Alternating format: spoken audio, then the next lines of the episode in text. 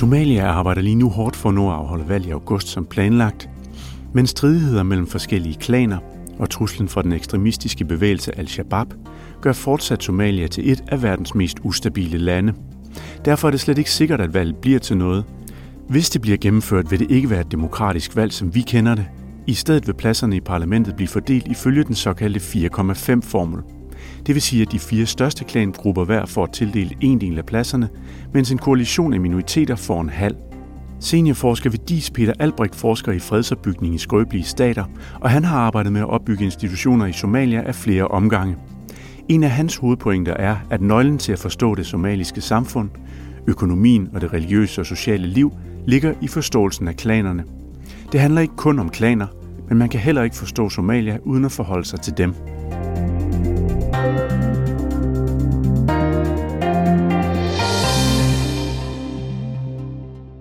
Ja, goddag og velkommen til Peter Albrecht, tak. og til velkommen til denne første udgave af DIS podcast, vores nye lille medie baby her på DIS, hvor vi vil forsøge at formidle nogle af forskernes øh, øh, forskning og deres øh, oplevelser og viden om forskellige afkrog af verden. Og i denne uge har vi så besøg af dig, øh, Peter Albrecht, som vil fortælle os og gøre os klogere på situationen i Somalia. Du har lige været nede og rådgive øh, regeringen i Puntland om øh, sikkerhedsreformer. Kan du fortælle lidt om, hvad det var, du lavede dernede? Altså, jeg arbejder jo så som uh, sikkerhedssektor-reformrådgiver og har gjort det i nogle år uh, ved siden af min forskning. Og jeg endte i Somalia egentlig på grund af arbejde, jeg lavede i Charlone i mange år. Mm. Uh, og der kom jeg så ind i FN-missionen og sad og arbejdede der. Um, og det, jeg har lavet meget i Puntland, som jeg har været i nu, som er i den nordlige del af Somalia, det er at uh, hjælpe Sikkerhedsministeriet med at for det første lave en strategi for ministeriet mange af de her ministerier har jo ingen, de har jo ingen penge, de bliver ikke betalt, de bliver betalt meget lidt i hvert fald, og har meget lidt kapacitet. Øh, så der er virkelig brug for, at man støtter dem i nogle forskellige måder, at de sådan kan sådan klargøre, hvad det er, de skal, og hvor de skal hen med de ting, de laver. Så det er et meget basalt niveau, man arbejder på. Men en strategi er selvfølgelig en måde at hjælpe dem til at komme videre på. Så har vi også, for netop også at arbejde med kapaciteten i ministeriet, prøvet at øh, sætte en analyseenhed op i ministeriet. Og det er igen også for at skabe lidt mere et reflektivt forhold til sikkerhed i Puntland. Det, der sker i Puntland nu, det er på grund af situationen i, i, i resten af Somalia. Det skal lige siges, at Puntland er ret stabilt i forhold til resten af Somalia. Altså Barb er, har været der og kommer ind imellem, men det er ikke, de har ikke sådan, på den måde sådan greb om Puntland, som de har nede, syd, øh, ned, ned sydlige og det øh, og centrale, centrale Somalia. Øh, men det de så gør, det er, at de reagerer på hele, alting altid. Altså der er, aldrig, der er ikke den der strategiske tænkning om, okay, hvor skal vi hen med sikkerhedssektoren? Hvad, hvad, hvad betyder det, at der sker nogle forskellige ting rundt omkring i Puntland? Og når du så er sådan rundt og snakker med dem og hjælper dem med de her ting, øh, hvad er det så for en politisk situation, du oplevede dernede? Sådan? Altså, der er jo både en mikropolitisk situation, og så er der en, øh, en, sådan en mere makropolitisk situation. Ikke? Og når jeg taler med folk, så er det jo, altså fordi jeg kommer fra det fra sådan en mere teknisk øh, vinkel. Teknisk betyder ikke, at det ikke er politisk, fordi der er en masse ressourcer, der, hvad hedder det nu, der, der, der skal fordeles. Der er en masse ressourcer, der bliver kæmpet om, så det er jo hyperpolitisk. Men det er ikke politisk på den der måde, hvad sker der i forholdet mellem Garaway, som er hovedbyen i Puntland, og Mogadishu, som er hovedstaden i Somalia. Det er mere sådan, for eksempel imellem øh, folk, der har været i Puntland altid, og diasporer, der kommer tilbage. Den politiske virkelighed er der jo hele tiden i forhold på det meget mikropolitiske niveau, ikke? hvor der er, hvem har adgang til hvilke ressourcer og hvilke, hvilke personer til Og hvad så med det makro i forhold til det her valg, der skal afholdes til august? Jamen det er jo så der, det store slag bliver stået, slået lige nu i, uh, i Somalia, og det er jo klart, at 2016, der skal være august, der skal være valg i august 2016, og det er selvfølgelig, eller det i hvert fald har været meningen, og det er jo selvfølgelig det store slag omkring, uh, om Somalia, uh, der, der skal stå der. Ikke? Uh, og der har der op til april i år været uklarhed om, hvordan de valg skulle øh, løbe af stablen. Allerede, som jeg, allerede i 2015, der blev der, blev, kom præsidenten ud og sagde, at der kommer ikke til at være valg, demokratiske valg, som vi som det internationale samfund gerne vil have det øh, i, øh, i Somalia. Og derfor skulle der findes en ny model, men den model var ikke klar. og, og så, hvad er det så, altså, fordi når man nu sidder her i, i Danmark og hører, der skal være valg, men der skal ikke være demokratiske valg. Mm. Ja, hvad fanden skal det betyde? Altså, hvad... Fordi når man skal lave demokratiske valg i et land, som ikke har infrastrukturen til det institutionelt eller på anden vis, så skal du jo registrere vælgere. Du skal have nogle regeringsorganer, der ligesom eksisterer i de forskellige regioner. Der skal være, der skal være struktur på. Der skal være mulighed for ligesom at, at vide, man skal, man skal vide, hvor mange mennesker, der bor der, hvor de bor. Ikke? Men helt konkret, og det har, og det, den viden har man jo ikke i Somalia. Men, men helt konkret, hvad er det, man vælger så, hvis man ikke øh, vælger det er noget demokratisk? Hvad, hvad er det så, man vælger stemmer Jamen, på? der har der så været en model siden starten af 2000'erne, hvor man, hvor man fordeler pladserne i parlamentet i forhold til klaner. Øh, og der er nogle meget klare klanidentiteter i, i Somalia. Øh, og der er den formel, som folk, der har med Somalia at gøre, kender, som hedder 4,5, hvor de fire store klaner i Somalia øh, får en del af, af parlamentssæderne, og så 0,5, som er sådan en koalition af minoriteter. De får så, som det, som det, som det sådan udgår, øh, 0,5 af pladserne. Øh, og det, der skete i 2012, det var, at man havde 135, tror jeg, du må ikke holde mig på, på antallet, men og over, lidt over 100 klanledere, klanældre, der mødtes i Mogadishu, og hvad hedder du så hvad hedder det, besluttede sig for, hvem der skulle være parlamentarikere. Og de parlamentarikere, det så blev valgt, det var så dem, der valgte præsidenten. Lad mig lige høre her, øh, inden du går mere ind i det der øh, komplekse spil. Ja. Det er, altså det, som jeg godt kunne tænke mig at vide lidt mere om, det er, at du har arbejdet i Somalia i, gennem lang tid. Du har oplevet de ting. Hvad vil det, altså fordi når man sidder her i Danmark og hører klaner her og der, hvad, altså, hvad vil det sige at være medlem af en klan i Somalia? For det første vil det sige, man skal jo passe på, hvordan man sådan essentialiserer de her størrelser. Ikke? Altså det, det er jo flydende kategorier, vi taler om.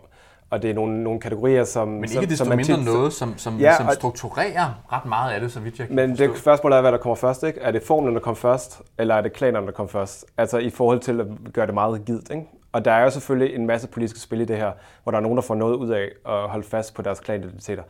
Altså klanidentitet, det er jo det, i Somalia er der, der er sådan den overordnede klan, og så er der en masse sub-sub-sub-klaner.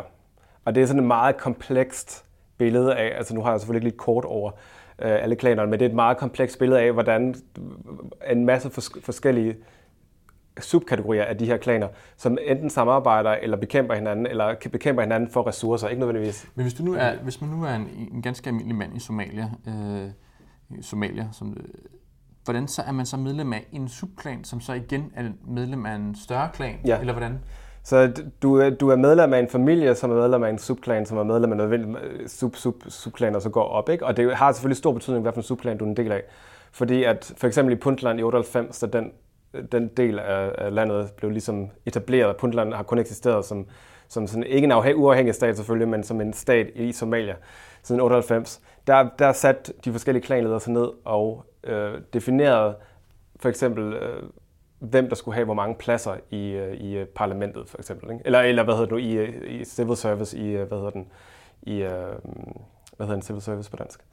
Jamen, I, institutionerne? Institution, statsinstitutionerne, hvem der skulle sidde i parlamentet. Altså, der var jo, der, der aftalte man kvoter for ned på sub-subklan-niveau i Puntland. Og derfor har det jo ekstremt stor betydning, hvilken en subklan du er en del af. Det har selvfølgelig noget at gøre med størrelser også. Ikke? Der er jo nogle subklaner, der er større end andre og har mere magt. Vil man høre sådan, ja. så, så, hvis man tager sådan en ganske almindelig øh, somalisk familie, så, så vil sige, hvordan mærker man så, at man er en del af klan? Er det så, det vil sige, det er dem, der skaffer en et job? Det er dem, der, eller... Ja, i høj grad er det selvfølgelig noget med, med job at gøre og adgang til ressourcer. Ikke? Altså, hvis, hvis, hvis du ikke er en del af den subklan, eller den klan, der ligesom sidder på den politiske magt et sted, så, så, så, så, har du ikke, så skal du i hvert fald have nogle meget gode måder til at forhandle dig adgang. Så for eksempel i, i, i, i Puntland er der tre, hvad hedder den, tre forskellige subklaner, der altid får præsidentskabet i, i Puntland. Så det går på skift mellem de tre subklaner. Og der kan andre ikke komme ind og tage en plads og blive præsident i stedet for. Altså, så skal der i hvert fald nogle nye forhandlinger til, som ligesom bryder det system op, der allerede eksisterer. Øh, der er en bestemt klan, der får adgang til at være vicepræsident. Der er en bestemt øh, klan, hvor øh, Speaker of Parliament er meget vigtig i Somalia. Øh, og der er også en bestemt klan, der får adgang til den position. Ikke? Så det, det er meget stærkt øh, delt op, hvem der har adgang til hvad. Og hvis du er fra en minoritetsklan, så er, du, så er det frustrerende, fordi du er, ikke en del, du er ikke der, hvor beslutningerne bliver taget, og du er ikke den, der bliver til godeset i de her forhandlinger som den første. Fordi det, så, det, men, det, men det, der er ved klanerne, det er jo også, der er ikke, det der er også en af de ting, man taler meget om, det er, at der ikke er, hvad hedder det, øhm, individuelt ansvar. Så det er klanerne, der ligesom tager ansvaret Øh, og der er det selvfølgelig ned på individniveau, subklan, og så det breder sig jo så ud, så det, det går højere og højere op i hierarkiet. Men hvad vil så sige, der ikke er individ? Vil det sige, hvis nu at øh, en eller anden ansat, eller skal fyres i et ministerie, eller en politistation, eller en anden institution, så bliver det lige pludselig et spørgsmål om klanerne, eller hvordan? Jeg, jeg vil hellere sige det sådan, at, at selvfølgelig det, det gør det. Jeg vil hellere sige, at tale om sådan, for eksempel, hvis der er, er blødhævn i en, øh, i, uh, ude i et sted, hvor der er nomader, hvor, hvor der er mange kameler. De har, der er rigtig mange kameler i Puntland, og der er nomaderne øh, går rundt i, i, sådan, i, det, i det centrale Puntland, efter hvor der er vand og hvor der er græsgang. Ikke? Øh, hvis der sker et, hvis, der er en, hvis de kommer op og slås om et, et, et vandhul for eksempel, og, der, og alle har jo en AK-47, og den, den ene klan skyder et medlem fra den anden, så vil, så vil der straks gå en proces i gang, hvor man skal lægge et ansvar. Øhm, hvis man ikke finder den person, der rent faktisk skød øh, den anden person fra den anden klan, øh, så kan den der klan gå ind og skyde hvilken som helst fra den klan, som har skudt en fra deres egen. Ikke? Nu blev det sådan lidt kompliceret. Men pointen er, at det bliver klanen som, som helhed, der tager ansvaret. Så du går efter en person, du synes er vigtig nok til at meje ned, øh, i stedet for at gå efter den person, der nødvendigvis gjorde det. Ikke? Så derfor sker der tit, altså der, er, der er historier om, at politiet i uh, som ligger sydpå, øh, hvor der er en politimand, der har slået en, en person ihjel, øh, og i stedet for altså, at retsforfølge den her person, så tager de den politimand og overgiver ham til den klan. Øh, klanen, for, øh, som havde mistet et medlem af sin, øh, af sin, af, som havde mistet et medlem grundlæggende. Og så lader de ham, den klan, tage sig af hvad der så skulle, hvad, øh, hvad hedder det, hvad der skal gøres af ham, ikke? Og det må de selv bestemme. Så må de bestemme, om de vil tilgive personen, eller om de vil, øh, om de vil, øh, om de vil skyde ham, eller hvad de vil gøre ved ham, ikke? Så derfor så, altså klanen er afgørende, og det er jo også, altså mange af dem, som har en idé om, at klaner ikke skal definere det hele, selv dem, der gør det, og dem er der jo selvfølgelig en del af, de vil jo gerne have, at der er mange, der gerne vil have en stat, der ligesom hæver tingene op over klanen. Det er jo, de har jo ikke, de har ikke andet lige nu. Altså der er ikke en stat, der sørger for de her, øh, der er ikke en stat, der sørger for, hvad hedder det, for, for, øh, for retssikkerhed. Og derfor er klanen, øh, klanen afgørende. Det, som jeg synes er interessant med sådan Somalia, det er jo, at øh, når du fortæller om de her klaner, det er så stærkt, øh, det er sådan, men de har jo stadigvæk, de har jo, der jo findes politistyrker, der findes ministerier, der findes nogle institutioner. Er, er de så ren, øh, hvad skal man sige, øh, marionet for de her klaner, eller har de også en eller anden form for vægt, eller hvad? Altså, det der med at tale om marionet for klanen, det lyder som om det er sådan en ting, der er adskilt fra det er, det er det jo ikke. Altså, det er jo ikke en marionet for, for klanerne, fordi jeg ved ikke, hvad det betyder. Betyder det, at de så kan 100% styre, hvad der sker inden for det decision? Det kan de jo ikke. Men, øh, men det er klart, at der er en meget klar idé om, at øh, for eksempel den somaliske her, øh, den nationale her, er Hawija-domineret. Øh, federale regering er domi- Hawija-domineret, og derfor har man også en klar forestilling om, at indtryk af, at den somaliske her er domineret af en bestemt klan. Øh, og det tror jeg, der er sådan en rimelig klar sådan, det er det, man er rimelig sikker på at tilfældet. Ikke? Altså, det er jo altid svært i de her steder, fordi det er skide svært at komme ud og, og, og rent faktisk øh, undersøge de her ting. Ikke? Og i Puntland, som er Darot øh, domineret, der er selvfølgelig hele, altså, der er meget få Hawira, der lever i, i Puntland. De lever nede sydpå i Galkayo, som også er sådan et brandpunkt faktisk i, i Puntland. Øh, men øh, hvad hedder det, øh, den her, som de har, som er faktisk en tidligere paramilitær styrke, som så, eller par, paramilitær politistyrke, som så er, har, har morfet ind i at blive sådan en her for Puntland. Det er selvfølgelig Darot domineret. Øh, og den skulle efter sigende være meget repræsentativ for alle øh, klanerne i, øh, i, øh, i, i Somalia. For det, det, der også er med klan-kvoter, øh, det er jo, at man kan ikke totalt afvise andre øh, subklaner. Altså hvis nu tager Puntland, der er, et, der er et nødvendighed i, at du ligesom tilgodeser folk, de fleste subklaner, i for eksempel tildelingen af, af stillinger, i, i, ikke kun i statsinstitutionerne, men også for eksempel i herren. Så hvad hedder det nu, så, så, så, så det har også sådan en demokratiserende effekt, at man har de her klansystemer.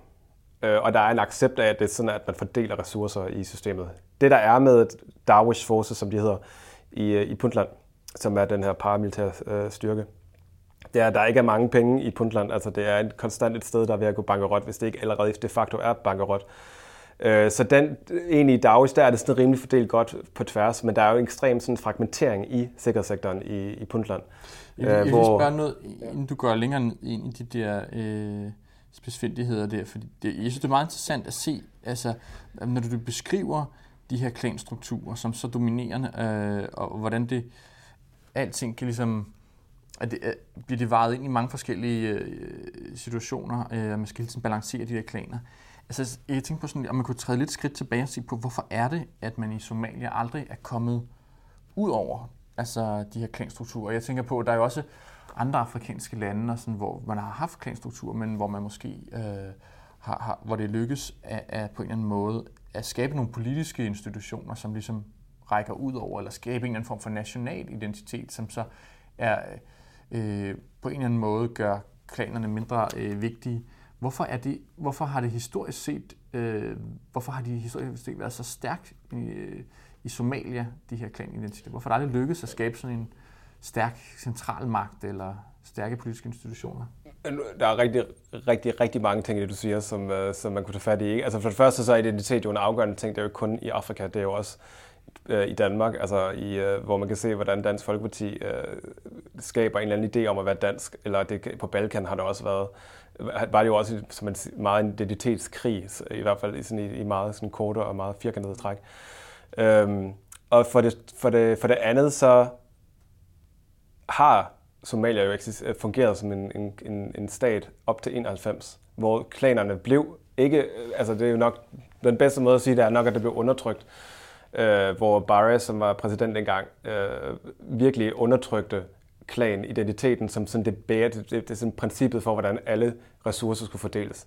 Og det er jo noget, man er gået, gået, gået til, og jeg vil ikke sige gået tilbage til, fordi det er også sådan, der er også noget forkert i at tale om det her som sådan noget, der er, der ligesom er, der er negativt i forhold til, hvordan man, hvad, i nationalstaten, for nationalstaten bygger på mange af de samme principper som klaner. Ikke? Øh, men det er jo klart, så hvis, hvis man prøver at finde en måde at, at organisere sit samfund på, og hvis staten faldt fra hinanden, og det gjorde, der var jo et byråkratisk kollaps i Somalia på en måde, som man sjældent har set, så var det noget af det, som man som gik til, det var klanidentiteterne. Ikke? Og de har selvfølgelig aldrig været væk, og der har heller aldrig været nødvendigvis en, en stærk statslig hvad hedder det nu, øh, tilstedeværelse i, ude på landet i, i Somalia. Øh, men, men, men det var noget af det, som ligesom havde en strukturerende effekt for folk. Ikke? Så man kan øh, sige, at, at øh, at klanernes styrke er også en funktion af, af centralmagtens styrke. Så det vil sige, de perioder i somalisk historie, hvor der har været en stærk stærkere, kan man måske sige, ja. i centralmagt, så har klanerne været mindre, og, det, og så har folk tydet til klanernes beskyttelse, når, man, når der så ikke var nogen... Jamen, det er jo også et spørgsmål om, hvad, hvad, hvem større for offentlige ydelser? Altså, hvis staten ikke er der til at gøre det, så er du nødt, der, er, der er nogen, du, du går til for at få retssikkerhed, eller du, hvad, hvad det så end betyder i hvilken kontekst, eller, eller forskellige offentlige ydelser. Altså hvis, hvis staten øh, ikke er i stand til at gøre det, så, så finder du jo andre måder at organisere det på. Og det er jo det vilde, det synes jeg er det vilde ved somalisk historie, det er, at man efter 91, hvor der var et byråkratisk kollaps, ikke var i stand til at finde et eller andet, en eller anden modus operandi, hvor øh, der var nogen, der var, man satte en eller anden person op som præsident, så man kunne forhandle med det internationale samfund, for eksempel om ressourcer. Altså den ressource, det er ressourcestrømme, der ligesom øh, kom ind i, øh, der ikke er kommet ind i Somalia, på grund af, at de ikke kunne finde en regering eller en ledelse, som ligesom ville, ville hvad hedder det nu, som de, fordi de ikke kunne blive enige om at have en leder. Det synes jeg er ret vildt. Altså det viser jo noget om, om den manglende vilje til at, at, at, at finde et kompromis på tværs af de identitetsgrupper, der var. Ikke? Mm. Og så har der jo været, altså det har jo været voldsomt. Altså Darod-klanen og mange af dens medlemmer, der bor i Puntland nu, de blev smidt ud af, af, af Mogadishu i, i 91 og i 90'erne, øh, da, da Hawea øh, kom til, og det er dem, der sidder på magten i, i Mogadishu nu. Ikke? Så der, har været, der er jo selvfølgelig nogle historiske strømninger, som man selvfølgelig også øh, selvfølgelig ikke har på nogen måde undertrykt, men også som klart er bæret identitetsbærende. Ikke? Jeg skal også høre, fordi at når man tit når man hører øh, om Somalia, så har man jo tit hørt om det her Al-Shabaab og de her islamister. Mm. Og vi havde også de der angreb i Kenya, som er udført af, på det universitet, som er udført af Al-Shabaab. Øh, øh, hvad, hvilken rolle spiller de i Somalia i dag? Kæmpe, det? Det er jo, de spiller jo en kæmpe rolle. Altså Al-Shabaab, det er, det er jo sådan en salaf, salafistisk gruppe, øh, som, øh, som har eksisteret siden 2006, øh, og som virkelig har skabt ekstrem destabilitet i, i, i området. Ikke? Men hvordan, øh, hvordan, hvordan forholder det her, du beskriver de her meget stærke klanstrukturer, Hvordan forholder de her al-Shabaab, de her ekstreme islamister, salafistiske... Noget af det, man siger, det er, at en af grund...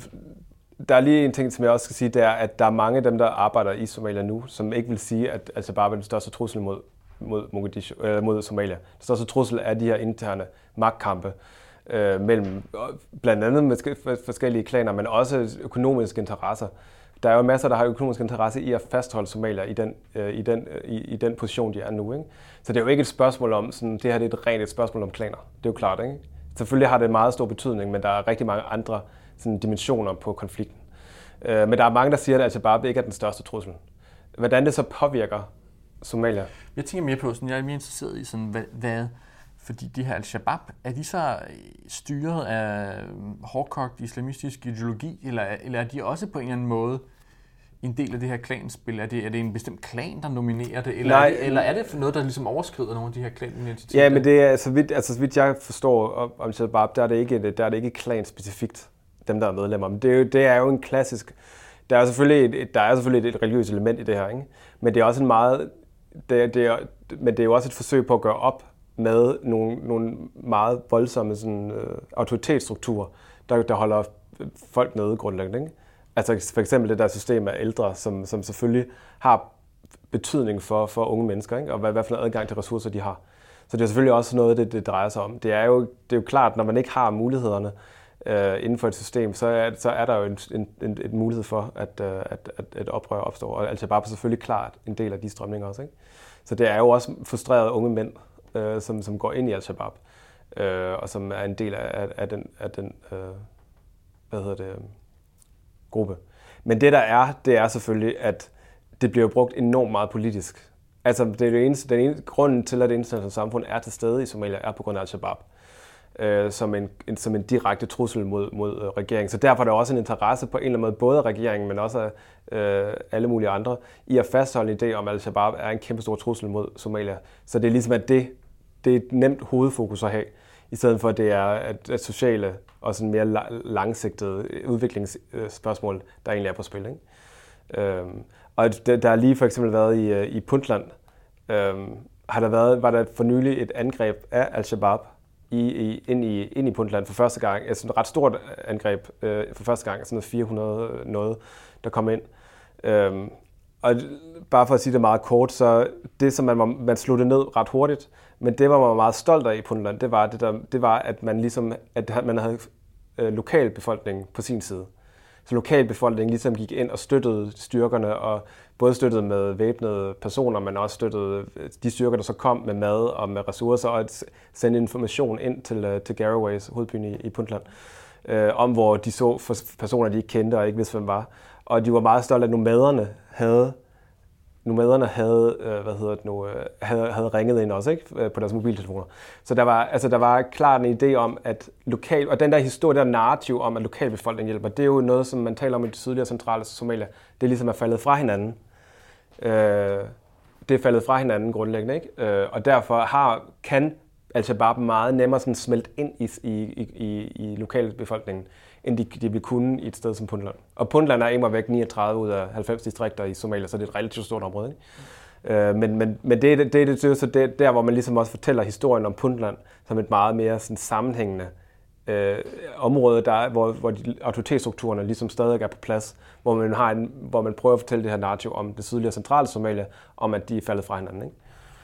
Hvis jeg ser på, øh, du beskriver det her øh, kludetæppe af klaner, og vi har øh, al-Shabaab. Og øh, hvis nu, nu er der det valg øh, i august, øh, som så bliver afholdt på nogle specifikke klanpræmisser, der, du har, som du har øh, beskrevet. Øh, hvordan ser du så øh, fremtiden efter det valg? Hvad det er? Kommer det til at løse øhm, noget for Somalia? Jeg vil nærmere mere spørge om, hvad, om det valg overhovedet kommer til at finde sted, og hvornår det kommer til at finde sted. Fordi nu er de så blevet enige om, at 4,5 skal være den måde, man sådan, i hvert fald strukturerer valget på. Det har så taget 6 måneder, øh, og det, siden, eller siden juli, men det, der har været en sådan længere proces, hvor man har prøvet at komme frem til en eller anden model. Og det er man så blevet enige om, hvor Pundland grundlæggende har fået armen bredt om på ryggen, siger nogen, andre siger, at de måske er lidt interesserede i det, fordi de også gerne vil tækkes det internationale samfund. Det er så til en side. Så skal man finde en måde at implementere det her på.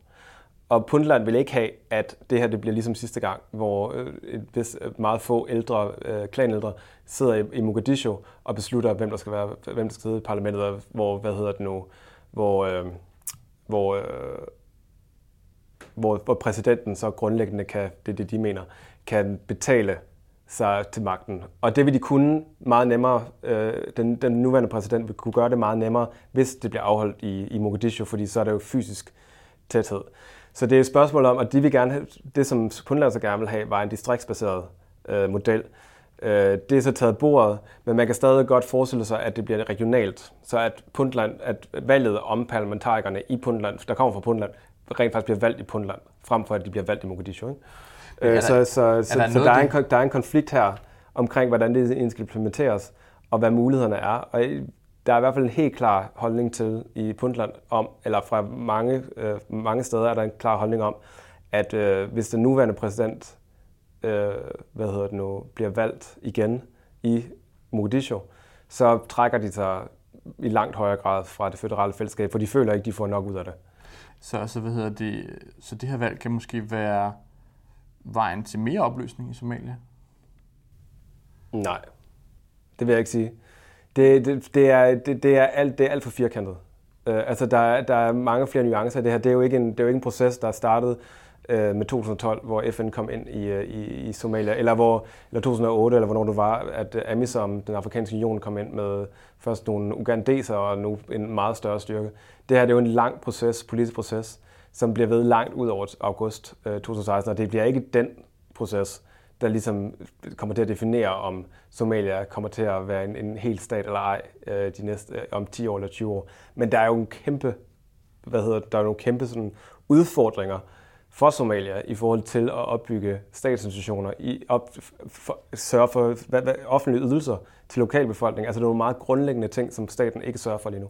Og det er jo klart, det skal de jo på en eller anden måde have styr på, hvis folk skal begynde at tro på, at der er en stat, der, der er der for dem. Altså lige nu tror jeg, at mange ikke engang registrerer at, at hvad, hvad, den der, hvad, hvad en stat ligesom kan gøre for dem, fordi den aldrig har gjort det, og de aldrig har oplevet det. Man skal huske på, at Somalia faldt fra hinanden i 91, øh, og det er jo vi i 2016 nu, ikke? så der har jo ikke grundlæggende været en, der har jo ikke været en oplevelse af en stat, fungerende stat for mange mennesker i et land, hvor 70 procent af befolkningen er under 30-35.